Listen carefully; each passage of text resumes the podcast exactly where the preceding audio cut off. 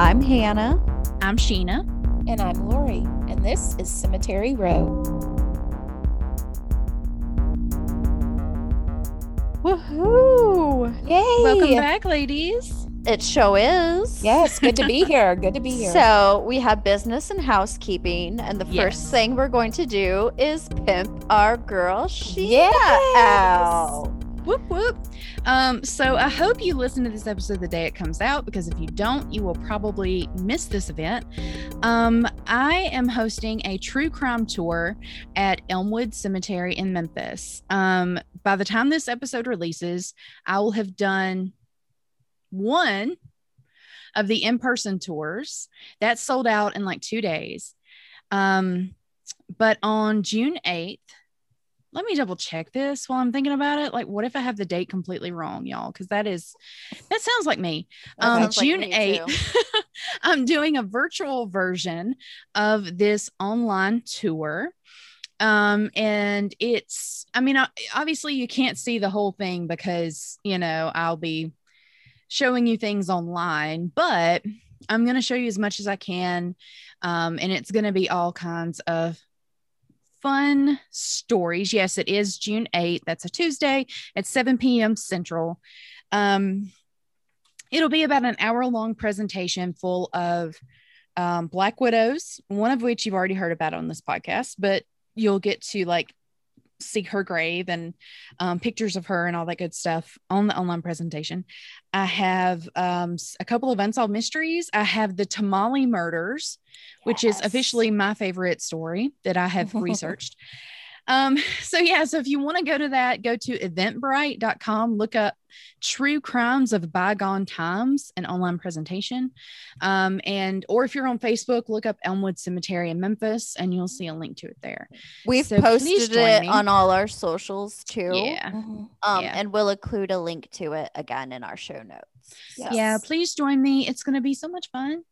And and think about it, you'll get to see Elmwood and hear all these amazing true crime stories with zero Memphis heat, zero Memphis humidity, and exactly. zero Memphis mosquitoes. I think that's the one I'm going to sign up for. Yeah, for sure.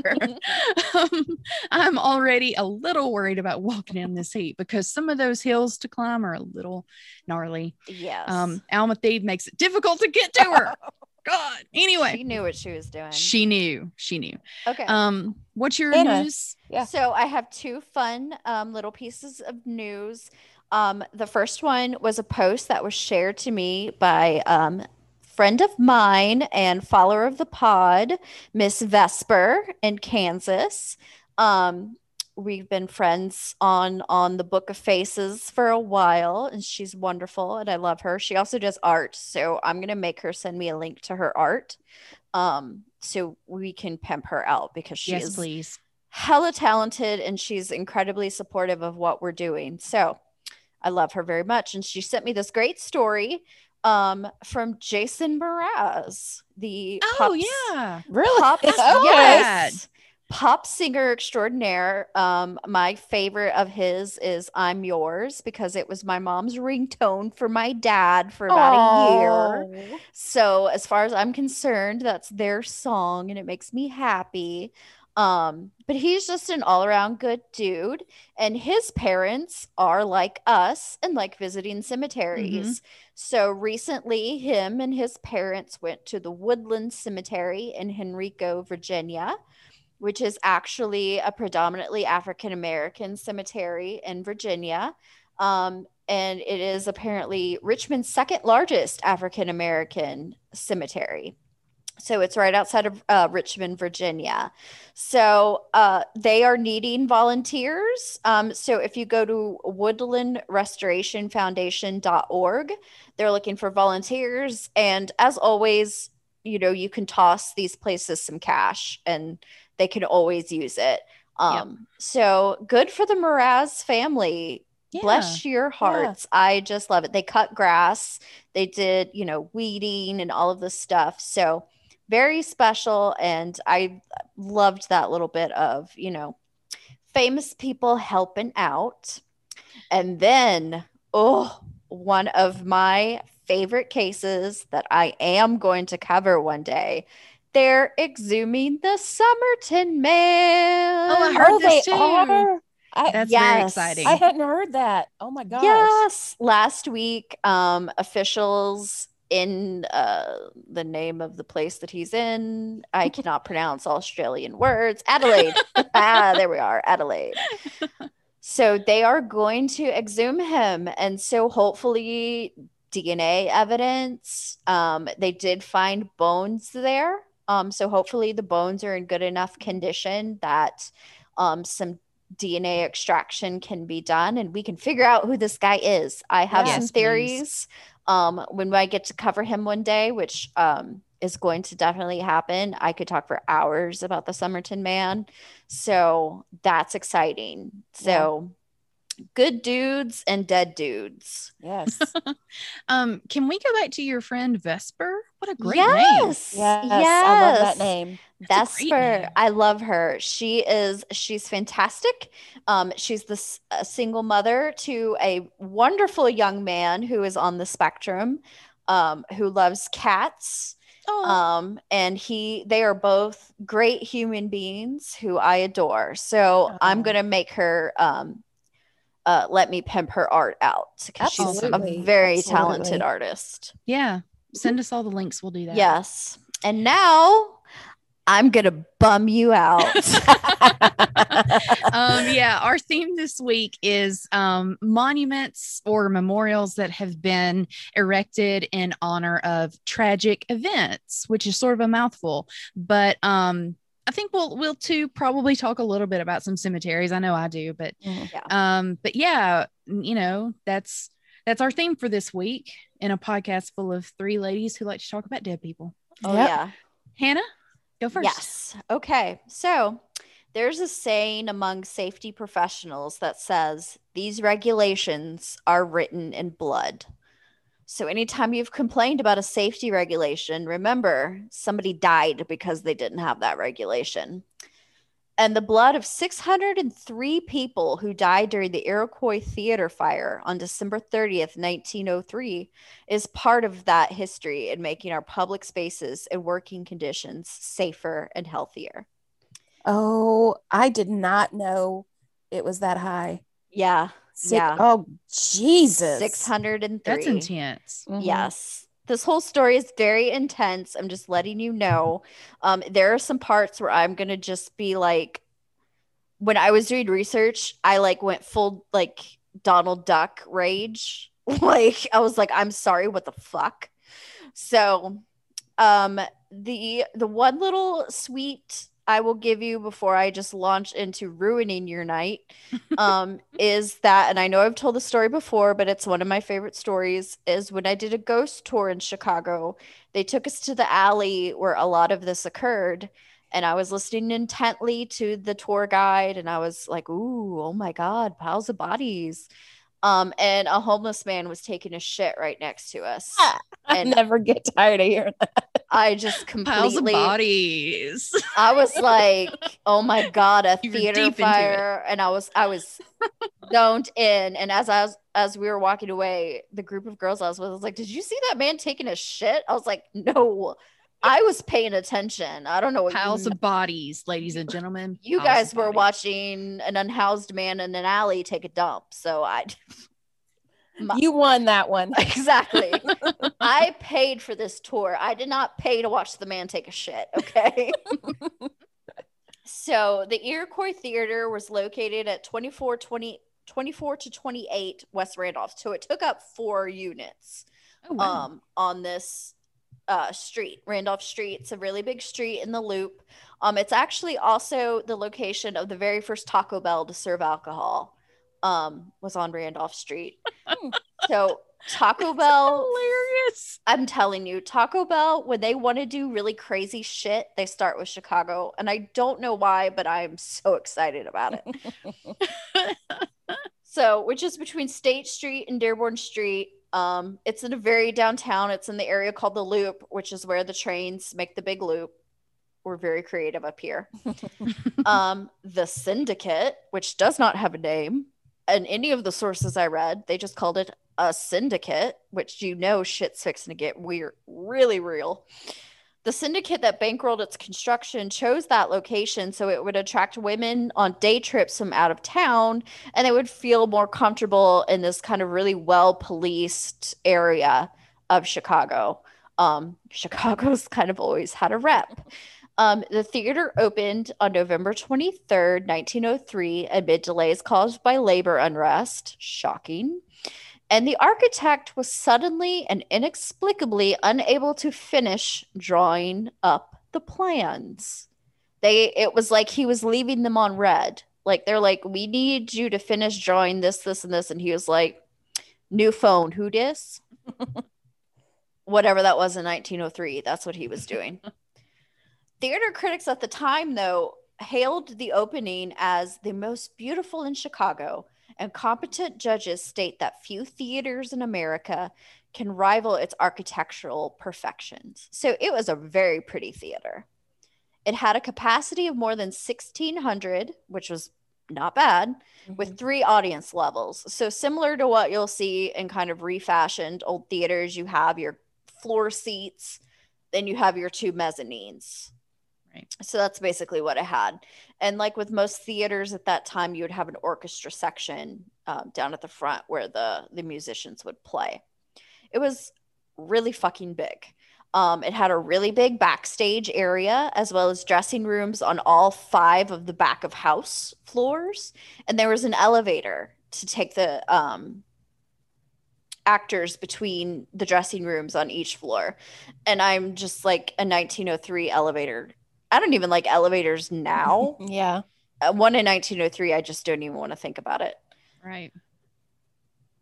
In order to allow its well-to-do patrons to see and be seen, the theater only had one entrance and a common staircase to get to each level of the gallery, even though f- Chicago fire ordinances forbade this. So they just had one staircase that took you all the way up to the mezzanine. They wanted everybody to die. I mean, there's right? no way this could go wrong.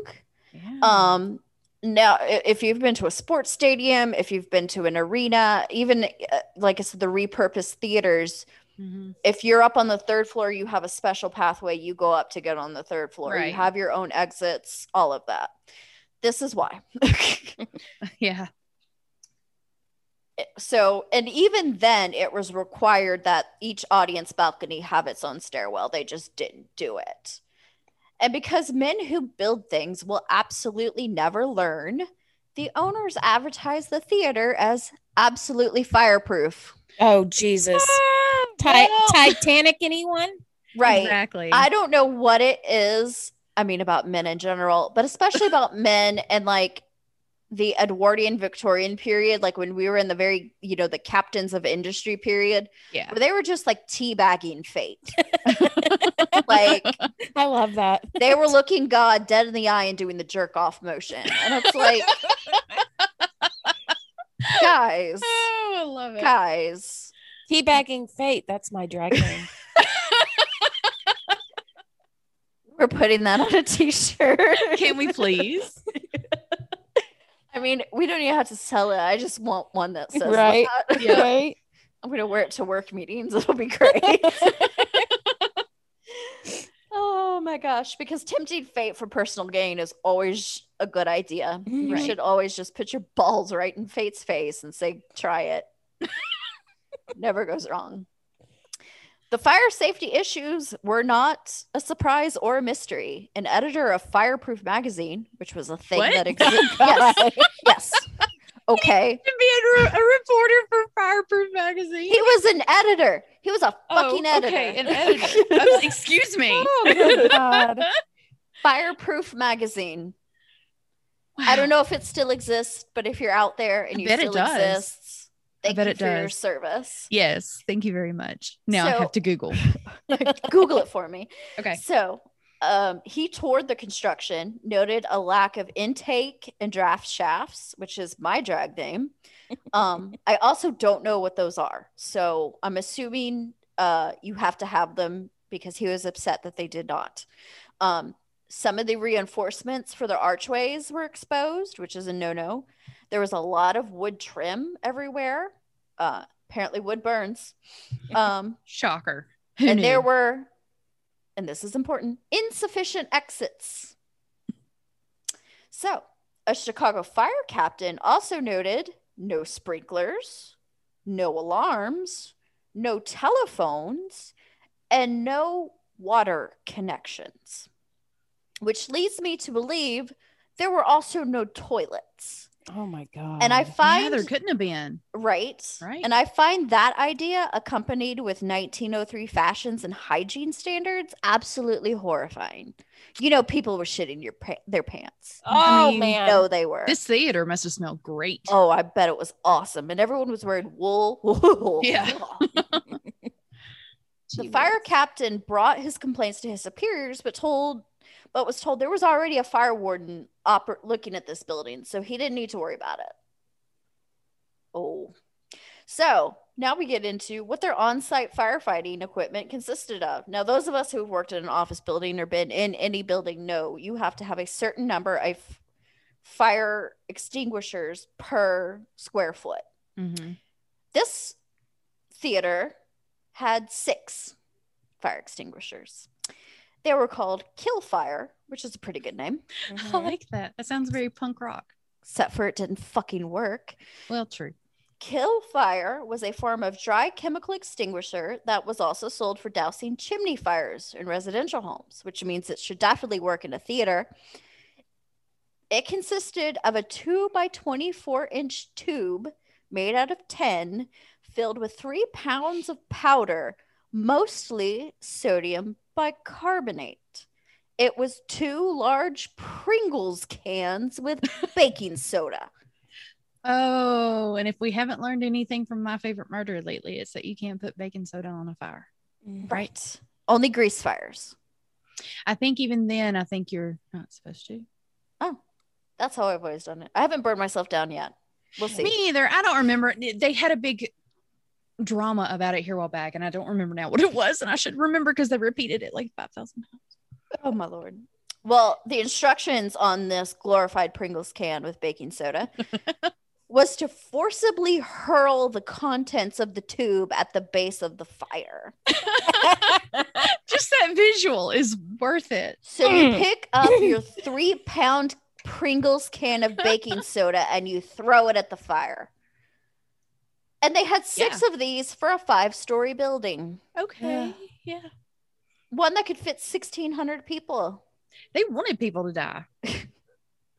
Nonetheless, on December thirtieth, nineteen oh three, the theater presented a matin- matinee performance of Mister Bluebeard, a burlesque take on the Bluebeard story.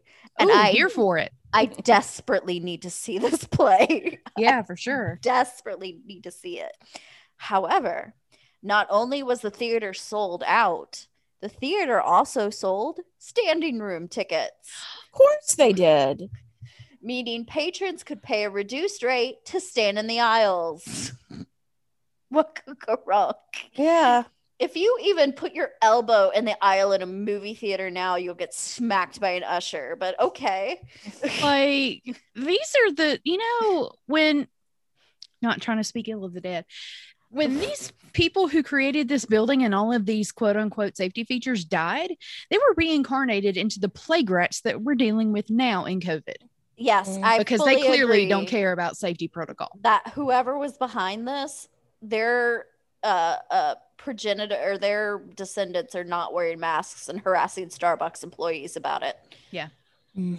All in all, there were roughly twenty-one to twenty-two hundred patrons in the building.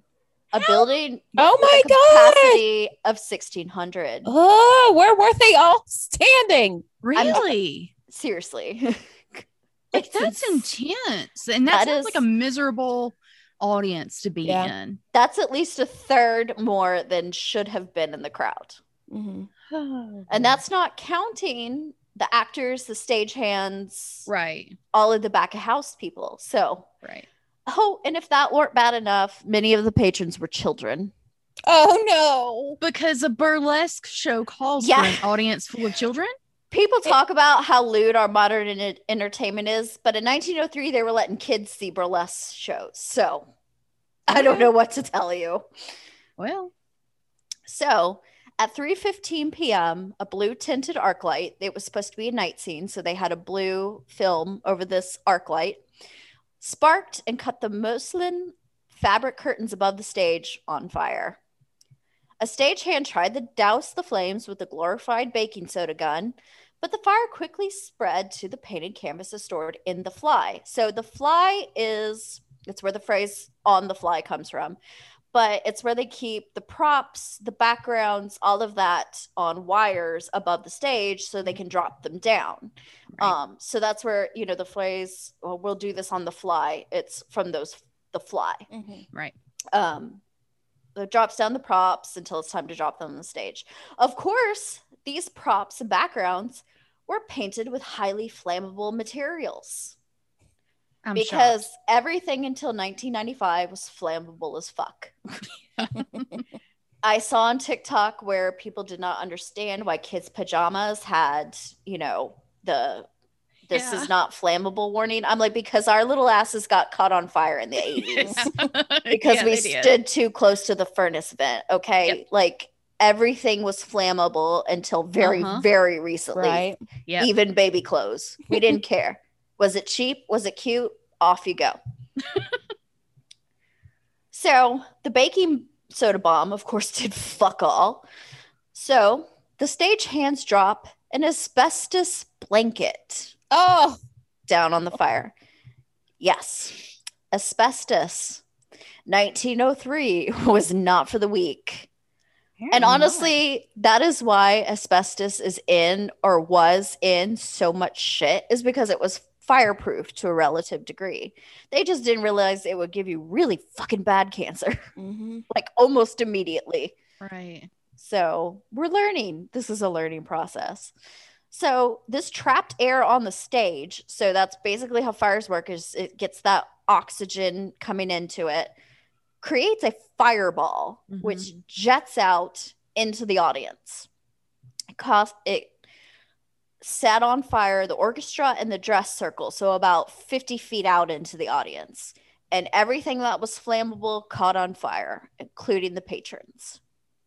Eddie Foy, who was an actor in the production, and he was a pretty popular vaudeville actor, attempted to calm down the crowd, but soon panic erupted, as it does.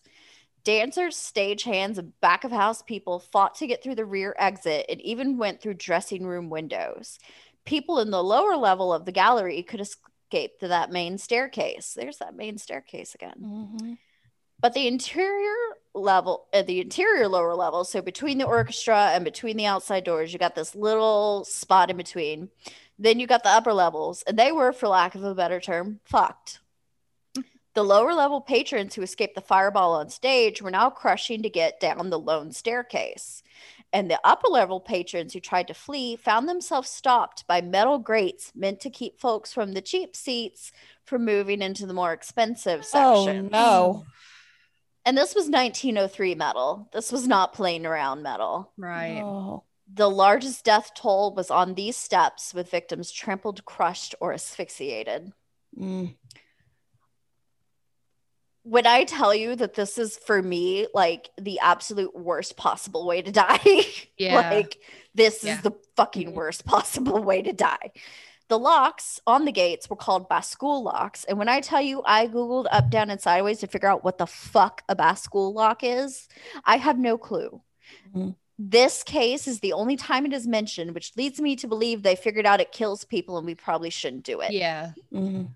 The locks, what I could find, it's like a flap comes over and then some other flaps go over it. It's looked very confusing. So, I mean, if I were in a panic fleeing from a fireball, I would not be able to open this lock. Yeah. So they were unfamiliar to many patrons, and the ushers were refusing to open the gates. Because, of course. Yes. A local bar owner and hero, Frank Houseman, was familiar with the locks because his ice shed had these locks, because you got a bar, you can't be having people mm-hmm. in your ice shed. And he was able to break through, break through and open a gate and get people out. Patrons busted through doors, undid door hinges, and crashed through vents, only to find door false doors, so doors that went nowhere, and vents shield, sealed shut. Many times, doors leading to the outside opened inwards, creating a crush of humans struggling to get through.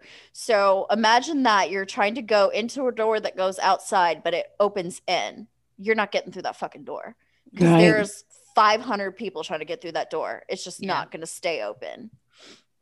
At one point, they broke a window and created a gangplank to shimmy over to the next building. Those who made it to the sparse and unfinished fire exits faced a choice, jump or burn. As people kept jumping, a pile of bodies began to build in the bitter cold Chicago winter. This is December thirtieth. It's cold as fucking balls up right. here. Yeah. The theater had no fire alarm box or telephone, as we discussed, so the fire department was alerted by a stagehand who had run from the building. The fire department ar- arrived at three thirty-three, which is kind of a big thing in a cult, which I mm-hmm. thought was interesting. But by then, there was little they could do. The alleys by the theater were filled with smoke and so full of ice that the best thing they could do was just try to rescue those who were on the fire escapes. They couldn't get in the building. They couldn't do anything. They could just try to get ladders up to the people who were on fire escapes. All told, five hundred seventy-five people died at the theater, with another roughly thirty succumbing to their injuries in the following weeks. The fire eclipsed the Great Chicago Fire, in which three hundred people perished. The outcry from the community was fierce, with many suspecting bribery and other political shenanigans. And this being Chicago, they had a good reason to suspect it. If this happened in this day and age, people would still be like, yeah, somebody had, somebody was doing something. Mm-hmm. City officials, including the mayor and theater management, were put on trial, but quickly acquitted. Big cities in the early nineteen hundreds kind of sucked. One would hope we would immediately see the tragedy and find smart, sustainable solutions to prevent it from ever happening again. And one would not be at all familiar with Western society and capitalism in general. We have to kill a lot of people before we start giving a shit. And when we do fix it, we're pretty stupid. But mm-hmm. there were some improvements. The Iroquois fire prompted widespread implementation of the panic bar. Panic exit devices are now required by building codes for high occupancy uh, spaces. So you've seen them. If you press the bar, this door will sound. Or my mm-hmm. favorite is um, somebody, the, stein, the sign said, this door is alarmed. And somebody put a post-it of what startled it. Yeah. Um, so I do love, and there's something in my like raccoon brain that whenever I see that, there's my brain goes, push the door. And I'm yeah. like, mm-hmm. I'm going to get like banned from this establishment. Shut the fuck up. Mm-hmm. We're not doing that. But my little raccoon brain just itches and goes, let's do it. Let's go. Yes. Chaos. I've never done it. Please don't do it. Right.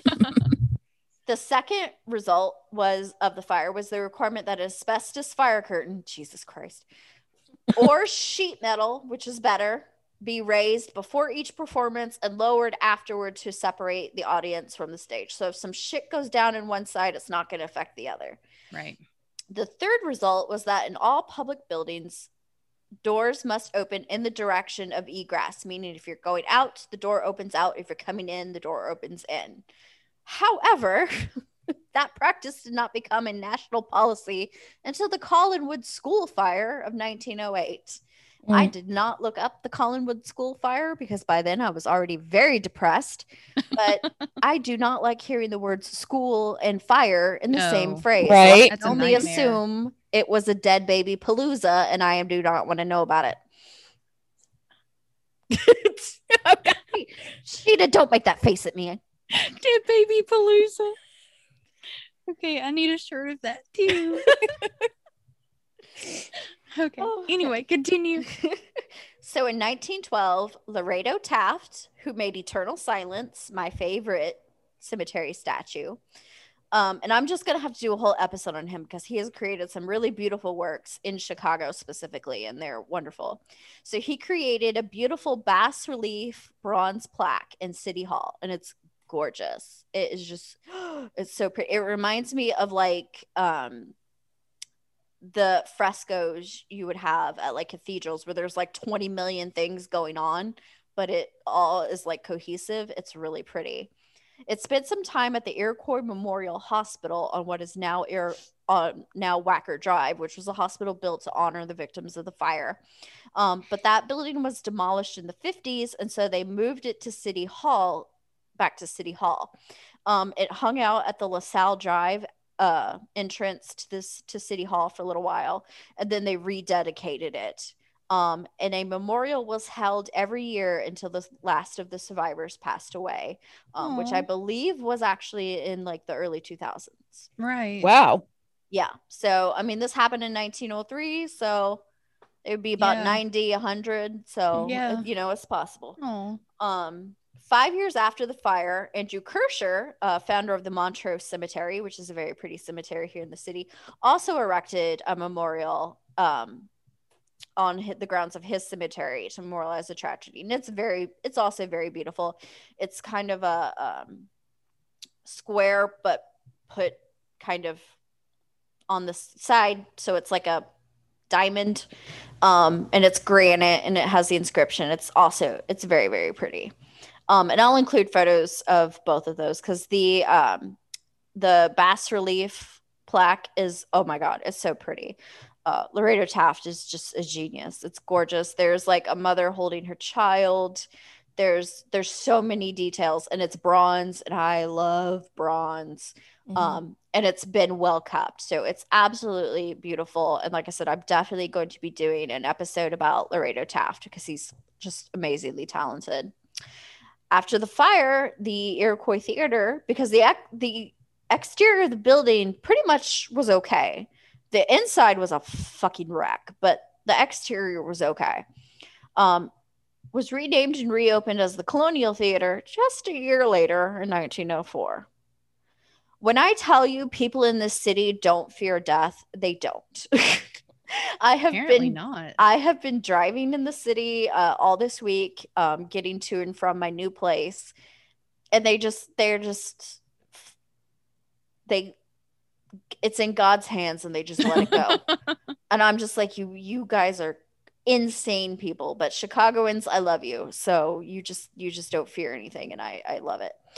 It remained active until that building was demolished in nineteen twenty-five. In nineteen twenty-six, the Oriental Theater was built on the site. It was a different time. Yeah. Mm. And in two thousand nineteen, finally, the Oriental Theater was renamed the Nederlander Theater, which I don't know that that rolls off the tongue any better. No. Um, um, but it is still there. Um, it's still in a very popular part of Chicago, uh, across from the Chicago Theater, interestingly enough. Um, so, yeah. So we have, you know, every time I hear people bitch about, well, is regulation or that regulation or what yeah. kind of idiot needs to be told not to do this? Somebody died. So that's mm-hmm. why you have to do it. Mm-hmm. That's true. I know it costs extra money. I know it might be a pain in the ass, but somebody died. Um. So, yeah. And then nobody was ever held to account for it. So that was fun. So mm. that is the Iroquois Theater fire. You're welcome. um. Good job, Hannah. Oh, yeah. In in all of that darkness, you gave us some um, memorable quotes and yes, phrases there. Yes. So um, that is what I'm here for. I know. That's why I've remained friends with you for the last like twenty years, just because you say funny things. I'm kidding. Every time we go on vacation together, Sheena, back in the early days of Facebook, would do like a post that included every dumb thing I said yep. while we were on vacation. I still do that. Anytime I hang out with my friends, I start a quote wall, and mm-hmm. I just keep it now in the notes section on my phone, yeah. but I'll go back to them later and like read them off to like Spencer or somebody and be like, do you remember this time you said, ooh, that three dollar car wash looks fancy? Because he said that once. He was like, can we go to the three dollar car wash? And I'm oh like, no, God. We're on the way to a party. No. Spencer, baby. Oh, he's a precious little bird. Okay. Am I going next, Luhu? Or is yeah, it? Yeah, yes. You can go ahead and go. Okie dokie. Um, so we are going from depressing theater fires to depressing plane crashes. Yeah. You know, um, a lot of my favorite musicians and celebrities have died in plane crashes, and they bum me out.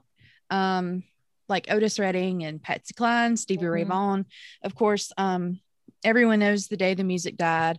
Buddy um, Holly, Buddy Holly, Richie Valens, and the Big Bopper, um, and Aaliyah, and yeah. so many other awesome people.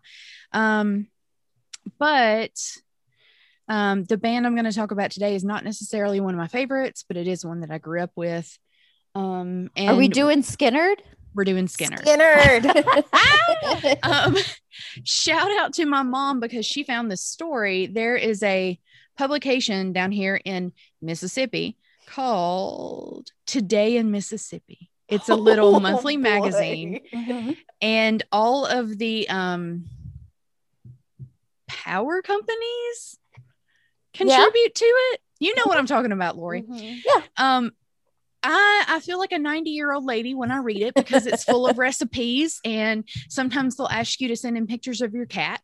Wait, is it like electric co-ops? Yeah. Because Arkansas yeah. has the same thing. Yeah. It, because probably. we were part of an electric co-op, and we got the co-op magazine every month, and yeah. it was always like Nanny's Possum Pie, and yeah, then yeah. who graduated from high school. Yep. Yeah, I mean, um, I've gotten some good recipes out of it, I have to say.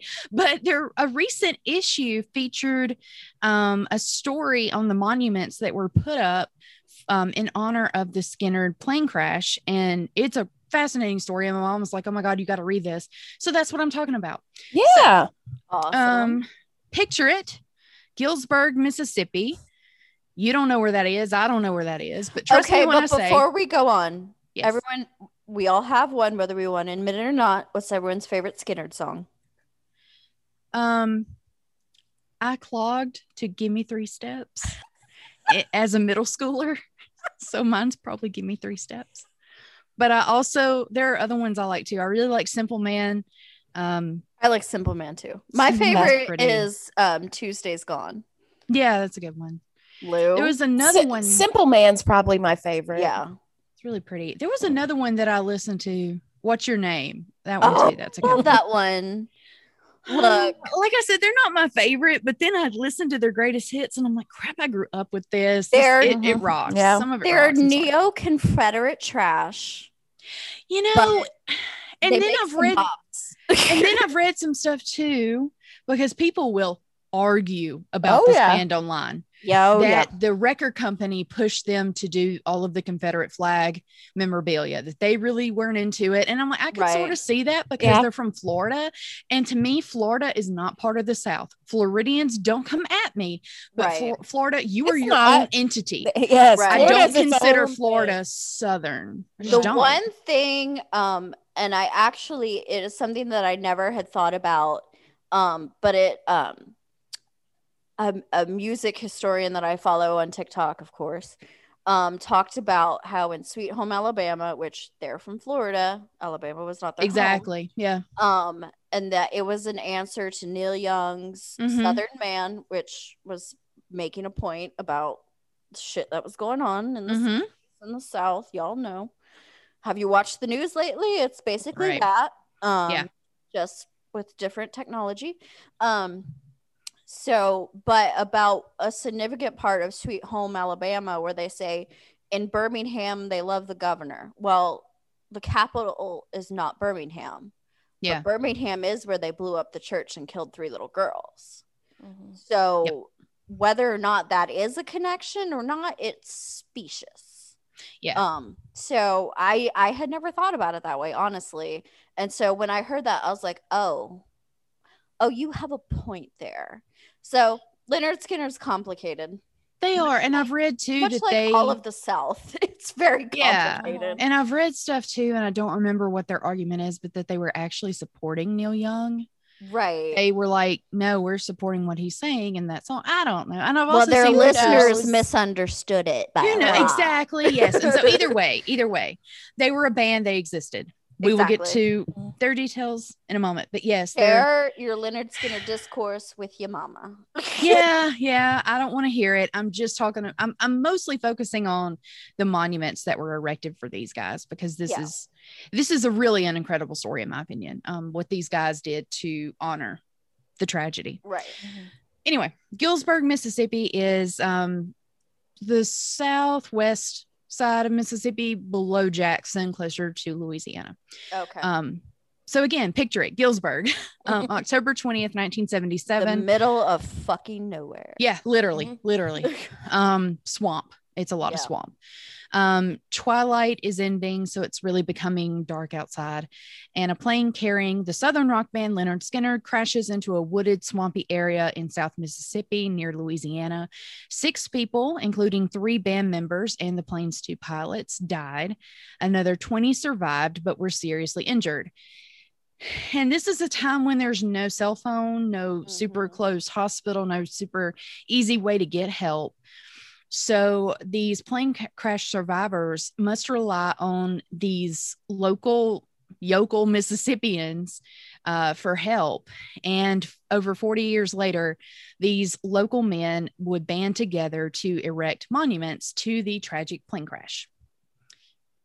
So, who is Lynyrd Skynyrd? We just sort of went over this. um, they were they were a Southern rock band from Jacksonville, Florida. If you don't know Sweet Home Alabama or Free Bird, I mean, come on, everyone knows Free Bird, right? Yeah. What's Your Name? Give Me Three Steps. That Smell, which is my least favorite of their songs. That's about so- a heroin addiction, yeah. Yes, I will get to that in a second. Okay. Too. Yes, and then yeah, Simple Man was never released as a single. Can y'all believe that? Yeah. I know it's, it's so crazy. Well. Yeah. But I mean, I, I know it. So either way, um, in two thousand four, Skynyrd was ranked at number ninety-five in Rolling Stone's one hundred Greatest Artists of All Time. Okay. Wow. Okay. That's a choice. Um, that's rude of me to say. But and then ninety, in, ninety-five. I mean, it's I not mean, like yeah. they were number, number five or anything. At this point, they were looking at the Billboard charts and going, eh, that one. Yeah. Um, and they were inducted into the Rock and Roll Hall of Fame in two thousand six.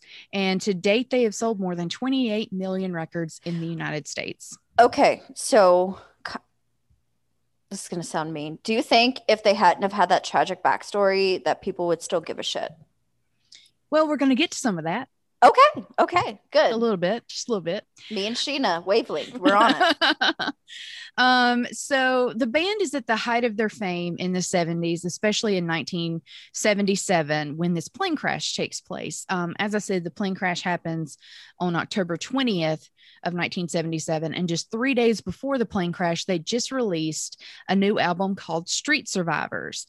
And the original cover photo for this album features the band surrounded by flames. Ooh. And the biggest hit off that album, or a big hit, is That Smell, a song about overdosing. And it contains the lyric, and he repeats it over and over, the smell of death surrounds you. Yeah.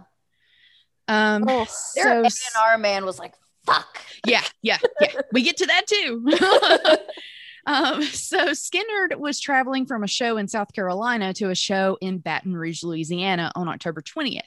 They're traveling on a Convair C V two forty. This plane is about thirty years old. It's not in new. The seventies? Mm-hmm. Yes.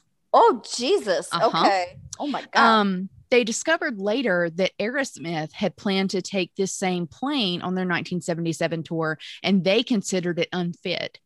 Um, this was the last flight that was supposed to, this was supposed to be the last flight that Skynyrd would take on this plane. Right. Um, because they didn't trust the plane either. Um, but it was not actually the plane's fault oh. that it crashed. The plane actually ran out of fuel. Oh, Jesus. Jesus. Um, and so, as I said, I mean, the, the, everything that is in the, um, or everyone that's in the plane is the band members. They have a couple of family members. They have a couple of um, like tour roadie type guys, mm-hmm. crew members, and then the pilots. And once the pilot, Walter McCreary, realized that they were running out of fuel, he tried to navigate to a nearby airport, but he soon realized they wouldn't make that. So he tried to land in an open field about three hundred yards from where the plane actually went down. Oh. It was about six fifty in the evening when the plane skimmed about one hundred yards along the top of a tree line before smashing into a large tree, and that splintered the plane into pieces. Yeah, in late October, you can't see shit that late at night. Yeah. So lead singer and founding member Ronnie Van Zant was twenty-nine. He was killed in the crash. Um, his guitarist and vocalist Steve Gaines, twenty-eight, was killed. Mm. Uh, Steve Gaines' sister, Cassie, who was the band's backup singer, was twenty-nine. She was killed. And then, as I said, the two pilots, Walter McCreary and William Gray, died. And so did the band's assistant road manager, Dean Kilpatrick. Mm. Yeah. The twenty remaining passengers uh, were mostly sitting in the back of the plane. Most of the people who died were up front. Right. Um, they suffered all kinds of really traumatic injuries, um, yeah. broken bones, and then some, basically. Mm-hmm.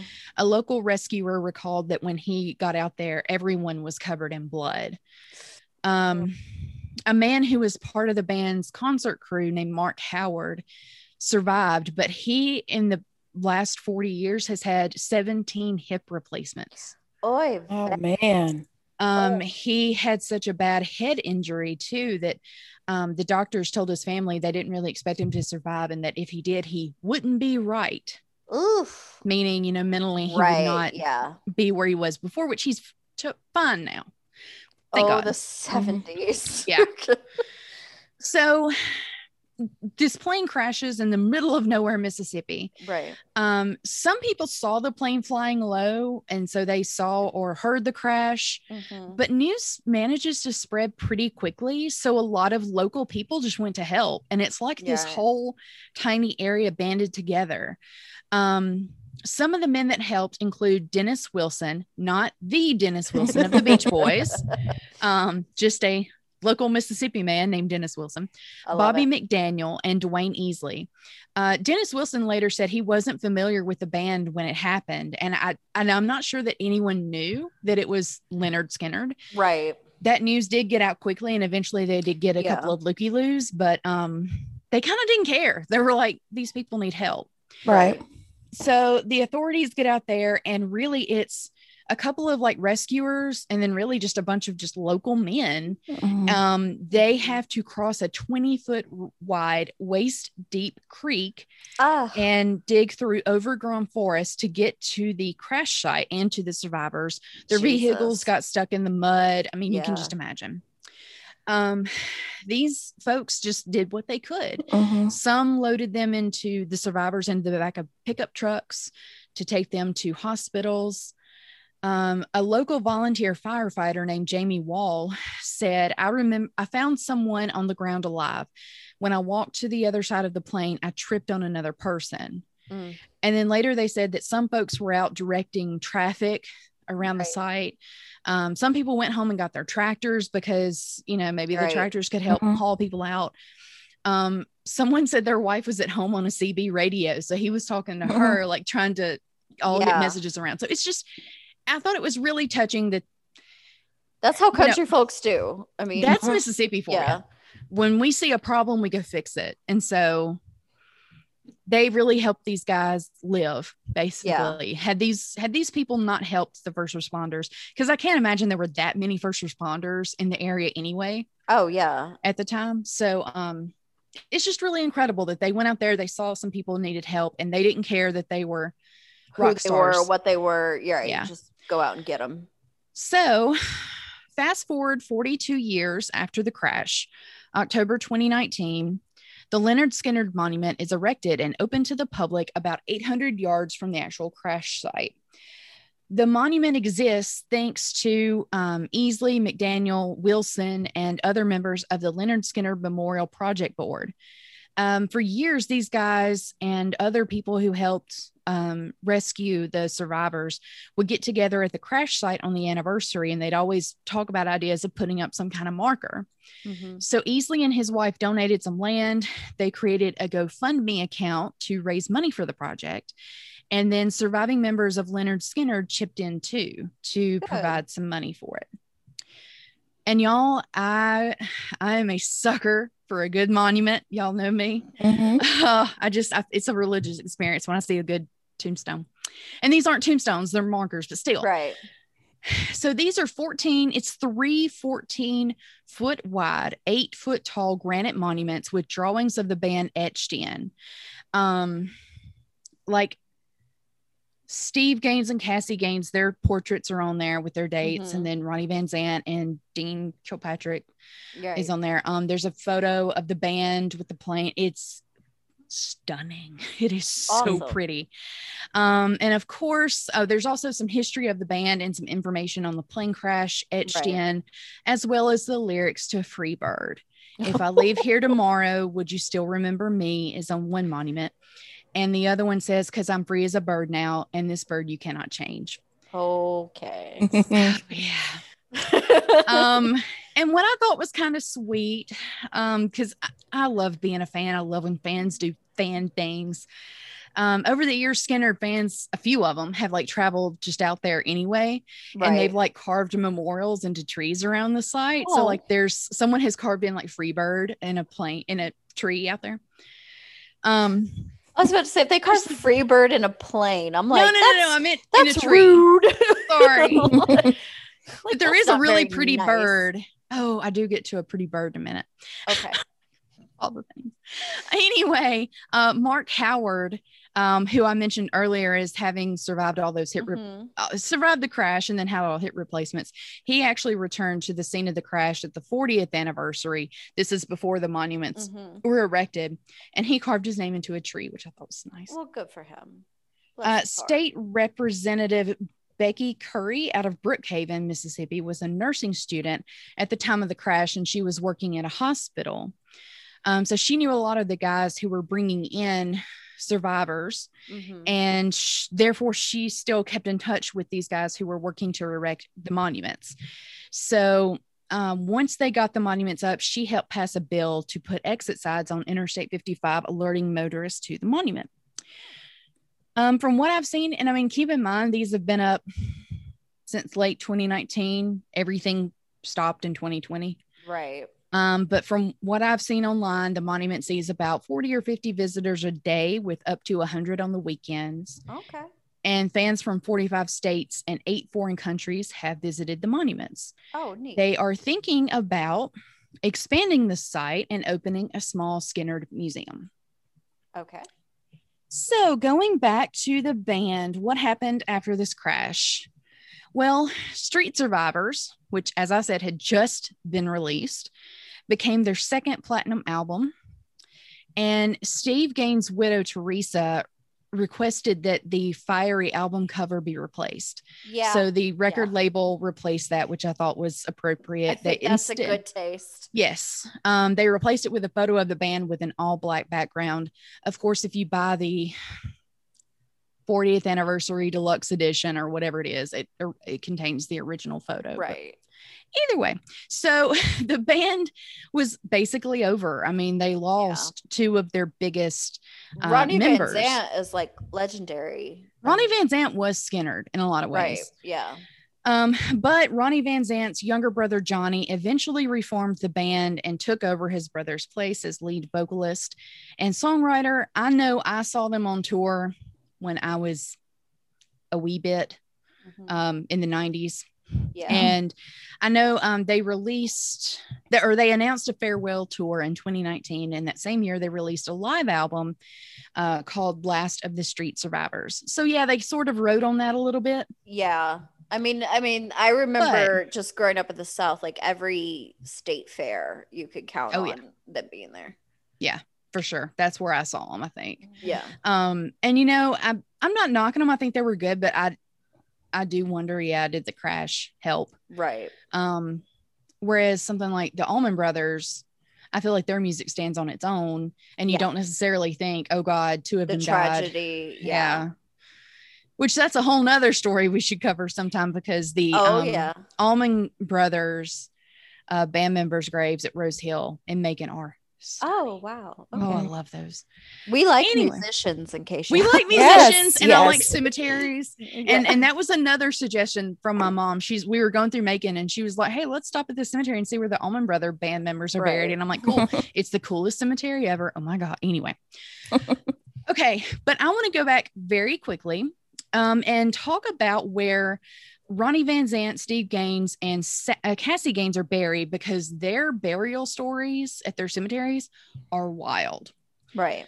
So Ronnie Van Zant, Steve Gaines, Cassie Gaines are all were originally buried at Jacksonville Memori- Mem- Memory Gardens in Florida. That's cool. Florida. But in two thousand, someone, this angers me to no end. I, I take great offense at someone who messes with this kind of stuff. Broke into Steve Gaines' grave and Ronnie Van Zant's grave and disturbed the remains. I remember what? this. Yes. I remember this. Oh my God. I, as someone who is so in love with cemeteries, this just, you do not mess with someone's grave. Mm-hmm. Unless okay. you're trying to clean it, you don't disturb, you don't dig down, you certainly don't touch remains. That is beyond disrespectful. You're going to talk about the rumor, right? What is your rumor? About what Ronnie Van Zant was wearing in his coffin. Oh, I don't know. What is that? Oh, uh, the rumor is that he was buried in a Neil Young t-shirt. See, I've seen pictures of him at a concert where I think he's wearing a Neil Young t-shirt. Yeah, and that was the that was the thing, is that they buried him in a Neil Young t-shirt as like a a, a slight at Neil Young. But, yeah, but like, his wife said, first of all, a Southern mama is not letting her son get buried buried in, in a t-shirt. t-shirt. Right. Um, no, ma'am. Um, but they said he was wearing a flannel shirt and jeans. I can't help. The this jeans is not I could place. see. It's very Florida. This is not my place. Very, um, they're yeah. from Jacksonville. Like you said, Florida's not the South. Jacksonville is absolutely the South. A hundred percent. I think the only people who should know what he was buried in are his closest family members. And two, right. His think, wife and his mama both said was like, I hate no, to say the, it. Right. I wonder if there was that much left to bury. I don't know. I know. That's based on how bad thing. the plane crash was. Right. Right. I don't want to think about that. And no, I don't. Totally. Yeah. But apparently but, his wife at the time did say that they did dress a body. Yeah. And it was in flannel, a flannel shirt and jeans. Well, I figured that's what someone was trying to determine when yeah. they m- disturbed uh, the remains. Because that wasn't the first time their grave had been vandalized. Like it had been vandalized several times over the years. Well, I mean, if you go look up pictures of that original Um, memorial that is still up in Jacksonville Mem- Memory Gardens, like there's bottles of Jack out there and stuff, yeah. like which I don't consider that vandalizing, right? I mean, no. like they draw we've all Jim left Morrison's grave, so yeah, you know. We've all left bottles of whiskey for Faulkner, haven't we? Yeah, just um, wait until I talk about a grave in a couple of episodes. um, but it still gets crazier from there. Oh boy. So, um, as I said, someone broke into Steve and Ronnie's graves. Uh, as far as I know, Cassie was not disturbed and she is still buried there. Good for her. Um, but Van Zant was exhumed and removed and his new burial plot was kept a secret. Right. Fine. Because y'all can't act right. Right. Nay, nay. Oh no. Then a random Craigslist ad pops up. Oh, God. For a listing for two plots with vaults adjacent to the late Ronnie Van Zant. Oh, Florida. Come on, y'all. These Florida's plots, Florida. I swear. These plots were located in Riverside Memorial Park, also in Jacksonville. The guy selling the plots said that the uh, plots originally belonged to his wife's parents, who later decided to be cremated. Jesus. Yeah, okay. So, so if you're going to rebury, if you're if you're going to resell your land, your burial, burial plots, plots, you're going to do that on Craigslist, based on who's buried next to them. Yes, which I like Jesus. that you didn't have to say that. Dude. It's not you didn't like have to they say can that. talk.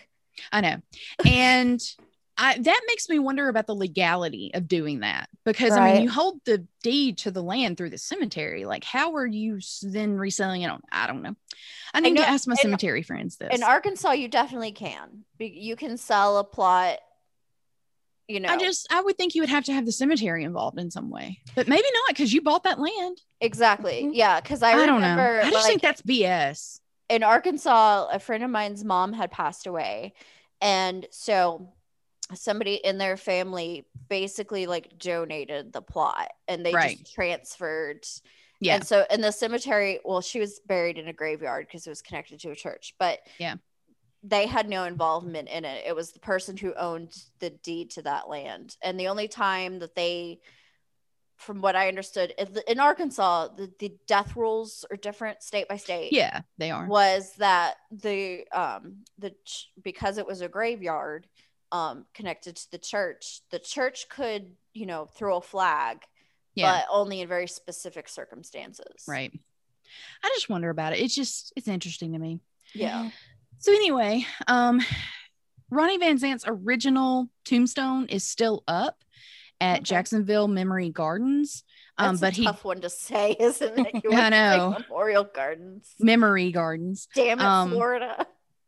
It's still up, but you he does have a, a marker at uh, his quote unquote new cemetery, Riverside. It looks like he's buried beside his parents, who died much later on. Oh, okay. Um, That's sweet. Yeah, and then, as I said, Cassie is still at Jacksonville Memory, and then Steve, um, his ashes were removed from that cemetery and are now kept at a private location. Yeah. Um, well, if you, good. yeah. Um, I've seen, yeah, I know. Um, I've seen a documentary called Lynyrd Skynyrd, The Last Stop. Um, it's up on YouTube. There is a link to it through the Lynyrd Skynyrd Monument website, because yes, there is a Lynyrd Skynyrd Monument website. Why they sell merch. Of I kind of do. want merch. Don't yeah. know why I want it, but just because. Um, and I think I've seen another one or two documentaries that have been talked about, but the, the Last Stop documentary specifically focuses on the men who were there to help, and they tell their right. firsthand stories. That's so good. That's interesting. Yeah, that's good. Um, and I will close this out with a um, quote from Wilson. I just thought this summed up the whole thing very nicely. He said, "We were just country folks helping a few people that needed help. That's just Aww. what we do." Oh, I thought you were going to close it with a Lynyrd Skynyrd lyric, I know. and I was like, "I'm quitting the podcast." But I will Free say though, he he does have a really pretty bird. Ronnie Van Zant does, on his new monument at his okay. new cemetery. It's really I'll pretty. I'll allow it. I'm I'll- just. He I'm wrote sorry. the song. I'll Listen, I, I I I might have felt some feels when I looked at pictures, because I'm telling you, the monument, it, they, these monuments are stunning. I would I'm love to, to know the artist them. who created them, because they're yeah. beautiful. But when I saw the whole, if you if I leave here tomorrow, will you still remember me, on that one monument, I'm like, I'm not going to cry. I'm not going to no, cry. I'm not going to yeah. cry for some rednecks. Right. But I almost cried for some rednecks. Okay. The graduating class um two years before mine had Free Bird as their class song, so oh god when we picked our senior class song, we picked Come Down by Bush. What what I, okay look, our options were Time of Your Life by Green Day, yeah which is a breakup song. yeah It's Time of Your Life is the subtitle. The title is Good Riddance. Exactly. Mm-hmm. And the other one was Here's to the Night by Eve Six. And I Ours? was like, these are all, but we were like, we don't want an Aerosmith song, and we True. don't want a Lynyrd Skynyrd song. Yeah. Because that's all anyone in our fucking redneck high school ever picked. Ours was Metallica's cover of Bob Seger's Turn the Page. Okay, I really like that. And though. I will say, I never cared for that song, either the Bob Seger version or the Metallica yeah. version, until I was much older. Now I love both versions. Yes. Because I love both artists. But at the time I was like, that's what you're picking. Like, yeah. I think that no. stupid Vitamin C song had came out that year too. And I was like, yes. why don't we do the obvious? Look, so I think ours, I can't remember if it was, because it was either the Vitamin C song or yeah. it was Everybody's Free to Wear Sunscreen. Yeah. One or the yeah. other. I can't oh remember which one it was. God, I remember that song, that so, spoken word piece. Yes. Yep. I can't remember which. By it was one of Baz those. Baz Luhrmann, the director of Moulin Rouge. Yes. Look, he wrote guys. And, and recorded that. Yeah. The no. um the late nineties, early two thousands were an interesting. Yes. Time. They were awesome. I loved it. I what year did too. you graduate, Luhu? two thousand four Three, four. Four. I graduated in oh two and you were oh one Yeah. We're, We're so old. old. My twentieth high school reunion should be this year. Mine's next year. Do I go or do I not? I'm not going. No. Unless my sister, to. me and my sister-in-law graduated together. So if she wants to go, I'll go with her. Yeah. But yeah. if she's not going, I'm not going. Mm-hmm. The only reason I've considered going is because this would be the first one in fifteen years that doesn't involve children. Oh, like, yeah. No offense to you parents. Yeah. Yeah. No offense to you parents, but I see your cute kiddos on Facebook. And I'm very well aware of how so-and-so's doing. And what's wild too, is that like so many people I graduated high school with, their kids are now graduating from high school. Yes. Oh my that's gosh. The thing. It's yes. because in my hometown too, they start young. Yeah. yeah sixteen, they did. They're popping out babies. They were. Exactly. Yeah. I mean, a lot of people I graduated with were pregnant that year. Or, right. I or mean, got pregnant later that year or, or exactly. Not. I mean, whatever. My yeah. sister-in-law was yeah. a teenage Wild. parent. So, I mean, that's why my nephew's like twenty-one and we're like, fuck. Yeah. Um, but, you know, they, so like literally classmates of mine who did not have babies in high school or having babies right after we got out. And yeah. so now I'm like, your kids are practically grown. They are. It's and they're fun. Like, where's your baby? And I'm like, I'm going to beat your ass. That's where my, my baby mom- is. Gets it's, asked that all the time. Oh God. And I'm like, McDuff is your grandcat. Okay. Exactly. Just smile and say, this is my grandcat, McDuff. It's nobody's, and- it's nobody's fucking business. That's what pisses me off too, because yeah. nobody knows what someone's going through, whether they're exactly. in a relationship or not. It, they could be dealing with infertility mm-hmm. or miscarrages, you know, stuff like anything. That. And yeah. you don't ask that kind of shit. To That's single right. people, married people, you just, if they yeah. bring it up, then you talk about it. But mm-hmm. you don't right. ask. And I have three nephews and a niece that I basically helped raise. So right. I'm yeah. done. Yes. yes. Anyway, that was a random rant that we somehow got onto. Um, Lynyrd somehow- Skynyrd brings out a lot of emotions in Southerners and ex-Southerners alike. For better yes. or worse. Um, All right. So yeah, now it, it is also gives me feelings we about Supernatural because there's that one episode Listen. where they play Simple Man and it gets me Listen. right in the feelings. Supernatural was excellent at playing the perfect song at the perfect right. time. You're just like, it was. Oh, there it is. Mm-hmm. It was. Now I need All to go right. watch Supernatural. Know, okay, too. Lori, your turn. So we're going from one plane crash to another. Oh, All Jesus. Right. So, um. on September nineteenth, nineteen eighty-nine, oh. one hundred fifty-six passengers and fourteen crew members were killed when U T A Flight seven seventy-two, which flew a regular route from Brazzaville in the Republic of the Congo to Paris, exploded over the Tangier Desert in Niger forty-five minutes after taking off. Oh. While the majority of the victims were of French Ch- Chadian, or Cong- Congolese, Congolese origin, yes. There were also victims from fifteen other countries, including wow. the United States, Italy, Canada, and Great Britain, just to name a few. Oh, wow. So, and do, and, and I, I spelled these names phonetically, so I would not mess up. So I'm hoping that I do not mess up after clever, clever uh, Googling how to pronounce this guy's name.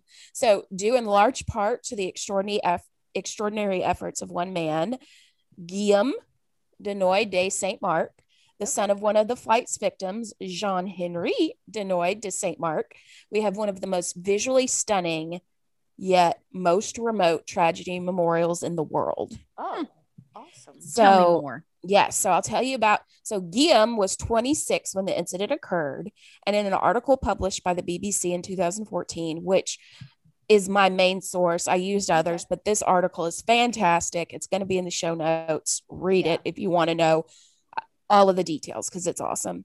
Um, he recalled that he was stressed from work when his mother called. She was worried. She hadn't heard from his dad. There was no news about his flight. Um, and he brushed her off and he was like, eh, I'm sure it's gonna, it's just delayed. And he realized soon after that, that something was wrong. The plane had disappeared somewhere between when it stopped in Chad to its final destination of Paris. And at the uh, airport, it was only listed as, as delayed. Um, people had to listen to the news or watch television right. to find out what was going on. Um, so the very next day, the French Air Force, um, a pilot flew over and spotted the wreckage. And it was another day before paratroopers were able to reach the crash site, aye, which, aye, aye. which was in Niger, and confirmed that there were no survivors. Mm. Two days later, the troopers found remnants of a bomb, confirming the suspicion that the plane had been taken down by a suitcase bomb. Oh, goodness. So an investigation began, and they hauled fifteen tons of debris from the crash site, which the Tangier Desert is the most remote desert in the Sahara. It's huh. uh, about the size of France. So it is very, very remote, difficult to get to, and just miserable. Right.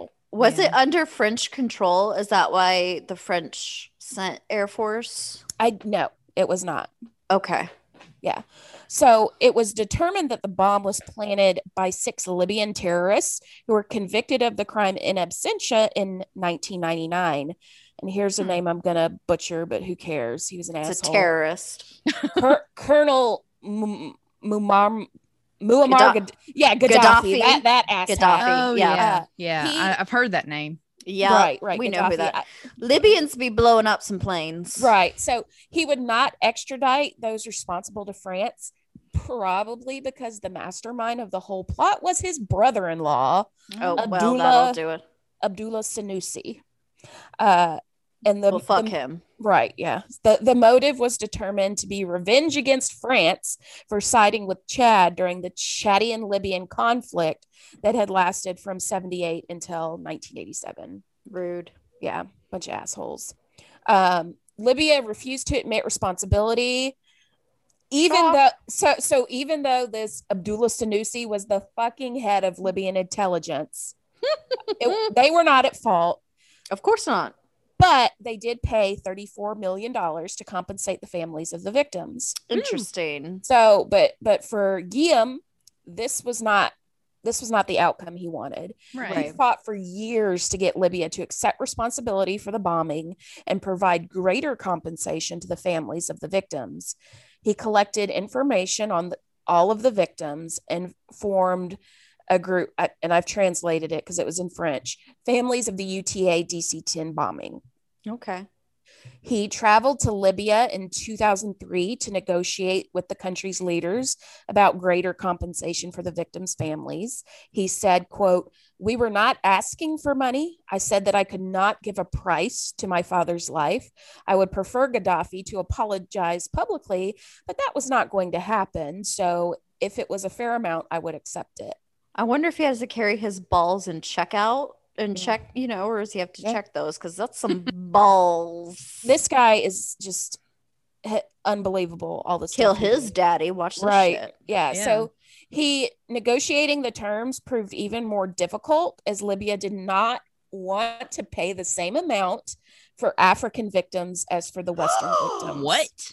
So their price, they v- oh. valued Western lives above African lives. Oh, fuck uh-uh. you, Libya. Oh, well, I'm yeah. sure Libya is a wonderful country. Muammar Gaddafi sucked. Yes. They did kill him that is, a couple how years do you, ago. How yeah. do you say such a thing? That is right. horrific. He was a fucking, he, he was yeah. not a good dude. Right. So, so it doesn't surprise me that he said God. that. No, Guillaume didn't fuck around though. In January good. two thousand four, he got Libya to agree to pay one hundred seventy million dollars to the families of the crash victims, which would grant one million dollars to each. So for each victim. Oh, good. Okay. Got a million dollars. Um, and it took eight years and thousands of miles of travel. But eventually uh, the foundation that Guillaume set up to handle the process of distributing payments was able to connect with uh, every victim's family. Oh, good. And wow. out of those one hundred seventy families, only ten refused to accept payment, including the seven Americans. Um, oh. They did their own class action lawsuit, and, okay. but but refused refused yeah. the money from Libya. Yeah. So it was at this time that Guillaume asked the foundation for additional funding to pursue building a monument for the victims. All that money they got had a ton of interest on it, so there was the funds there right. that they could do something like this. Um, this was a major undertaking in and of itself, as that region of the Tanir Desert was home to Al-Qaeda groups um, and highly recommended that you don't travel there if you're Oof. from a Western nation. Yeah. Um, and as I mentioned, the Tanir Desert is the re- most remote part of the Sahara. Temperatures there reach one hundred twenty-two degrees Fahrenheit. Whoa. Ay, ay, ay. Miserable. Right. Water is also very hard to come by. There are wells, but they're hundreds of miles apart, and the nearest city to the crash site is four hundred miles away. Wow. Jesus. Mm-hmm. So wild. Despite all of this, Guillaume received permission from Niger and local tribal leaders to venture to the crash site. And in two thousand seven, he and two other victims' relatives made the trek to the location. Wow. Um, so major parts of the wreckage had been taken away during the investigation, mm-hmm. but after traveling for three days, Guillaume's group came upon the first signs of wreckage. And like, I, there's a quote that he said in the article. It's like, there's dinosaur fossils, right. there's m- weapons from history. And then there is all of this wreckage. Wow. There's suitcases that are still right. there. Cause yeah. you know, they only took away parts of the plane that they couldn't take their personal effects. Right. Right. Yeah. So they did, they left that there. There's parts of the planes where people's body ha- bodies had melted into the steel that Ugh. was left.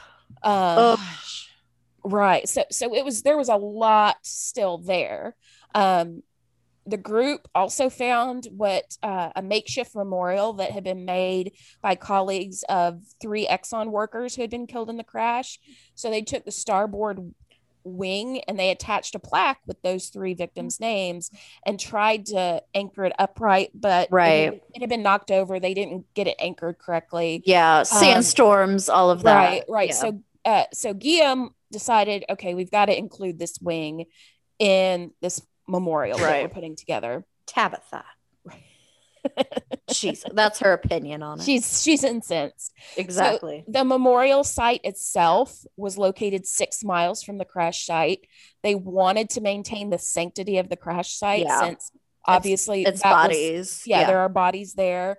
Um, and they also wanted this memorial to be visible to planes flying over. So they needed okay. to kind of be in a flight path. Yeah. Um, according to the B B C article I mentioned earlier, Guillaume was, quote, inspired by the Aeropostal, the pioneering company that delivered mail to French colonies in the nineteen twenties and used large stone circles to navigate across the Sahara, end quote. So the The memorial, his idea was to consist of a life-size silhouette of a D C ten mm-hmm. pointing north towards Paris, Aww. surrounded by black stones. So oh, that's going to make me cry. The, I know. The plane itself, the form is all sand, but the black stones are kind of the outline. Oh. On the outside of the stone circle, there are one hundred seventy broken mirrors oh. to uh, the sunlight. To con- Yeah, yeah, and to commemorate those one hundred seventy lives. Oh. Um, and the stones itself depict a compass, and the right wing that had been used by the Exxon workers sits at the north point of the memorial Aww. towards Paris. Oh, wow. I'm sorry. I just looked up a picture. Wow. It's yeah. So it, it, it wow. is intense. It took um, one hundred forty workers, including residents of three nearby tribes, six weeks to build the memorial. And it was yeah. the rocks were placed hand by hand. So everything was done that way. And the rocks That's were haul, hauled in by truck. Oh, wow. Um, and, and another thing that was, was interesting is uh, they, they said in the article that caravans of travelers would come through and stop and say, you know, see what they were doing. And to kind of commemorate what they were doing, and you know, honestly, for necessity too, they dug a well right there Aww. on the caravan trail, so there's water there, and they're giving life back to the desert by providing. Oh, that's nice. Um, nice. So, a year after the memorial was finished, Guillaume was shocked to learn that the image was picked up on Google Earth, and even today, you can see a good portion of the mor- memorial that has not been reclaimed by just Googling it and looking mm-hmm. at it on Google Earth. And, you know, for him, it was really bringing closure to this, mm-hmm. you know, horrific event that happened. You know, no one is really ever going to see this. It's still a very remote part of Africa. Yeah. You Westerners should not be traveling there. And if you right. do, you have to have permission, and, you know, it just takes a lot to get there, but it's there and you can see it from space. And That's so it, cool. it will eventually be reclaimed by the desert. Right. I mean, I think some pictures, uh, some more recent pictures, half of the, the back end of the plane has mm-hmm. been removed because of the sand, but it's still just such a powerful image to see that. Um, and of course, I've got one of the good satellite photos that we'll share um, on yeah. our socials. But yeah, so that is the story of Flight seven seventy-two. Wow, that is beautiful. And that is, I love though that it's so remote and it's mm-hmm. right, but yet you can see it from space. That's so right. cool. Mm-hmm. Yeah, yeah, that's a and tough again, story. And again, people who fly over it can yeah. look down and see it, and you know, right. it, It's intense. Yeah. Yeah, that is intense. Mm-hmm. And there's so Jeez. and there's there was still money left over after even all of this. And so uh Guillaume, it actually led to his divorce. So it was very sad on his part because he had spent his whole life working toward this. Right. And his wife was like, this is enough. But he started a foundation that works against terrorism in France. That's uh, good. With the remaining yeah. funds. So, you know, he just, if it wasn't for this guy, I don't really think anything would have re- really ever happened, because he was the driving force behind this. Yeah. Not only the memorial, but getting these people Uh, you know, he wanted compensated. The, yeah, right. He wa- he wanted the apology, and he wanted him to take responsibility. But at least, right. you know, he was able to do something. And and all the time it took him to to investigate and make sure that these people were actually relatives was right. just mm-hmm. insanity. Yeah. Like that, it took took that long to get it all cleared up and get the right family members paid. Just that is yeah, an incredible that amount is. of work. That Incredible. is, especially, I mean, in places like Chad that aren't necessarily always friendly. It depends mm-hmm. on what's going on there, you know, and so, and it can be hard to track people down, because as far as they know, because their family member was on that plane, now they're on a hit list or something. Yeah. I mean, I would you be know? afraid of that. Yeah. And, and I would think language barriers too. Right. Like, Mm-hmm. distance, all that kind of stuff. And oh, I mean, yeah. this took, the plane crash happened in eighty-nine, right? Right. So, so it's, it's not, not like, like you can, can send Google. out a chain email. Right. Exactly. Right. Um, now the Libyans, were they behind the Lockerbie crash too? There was another crash. I can't remember. Because there was, there were, a couple or hijacking that, rather. They that, had taken credit for something else, but I can't remember which one it was. That I'm, I'm gonna Google it. Hang yeah, on. Hit the Google machine. We're gonna Google it. I'm googling Pan Am Flight one oh three. Uh, no, it was uh, what was it? Hold on, U T A. No, Locker, Lockerbie. Lockerbie. Yeah, Lockerbie. This is the Lockerbie bombing. Because oh, it okay. happened in Scotland. Yeah, it did. The deadliest terrorist attack in the history of the U K happened in nineteen eighty-eight. Yeah, I can't remember if it was Libya or Iran. Yes, Libyan. Mm-hmm. Okay, well, you found that faster than me. Yeah. Hey, yeah, because Gaddafi is accepting responsibility for that one, too. Yeah, he was a dick. Um, yep. And if you didn't know, he got shot to death in the streets by his own right. people. So. D- didn't they haul right. his ass out and murder him? They did. They Good did. Job. Fuck Gaddafi. Mm-hmm. You know, but that's one of those things I was just thinking. It's really... sad when you can't bury your own loved ones, right? Yeah, because they are so all They're the gone. way in the middle of nowhere, yeah. and as you say, their bodies are melting, mm-hmm. um, right? But I mean, that's something like, to me, I think of, and I don't want to liken it to COVID because it's not the same thing, but it's similar. Like, I really wish this country would have some kind of COVID memorial.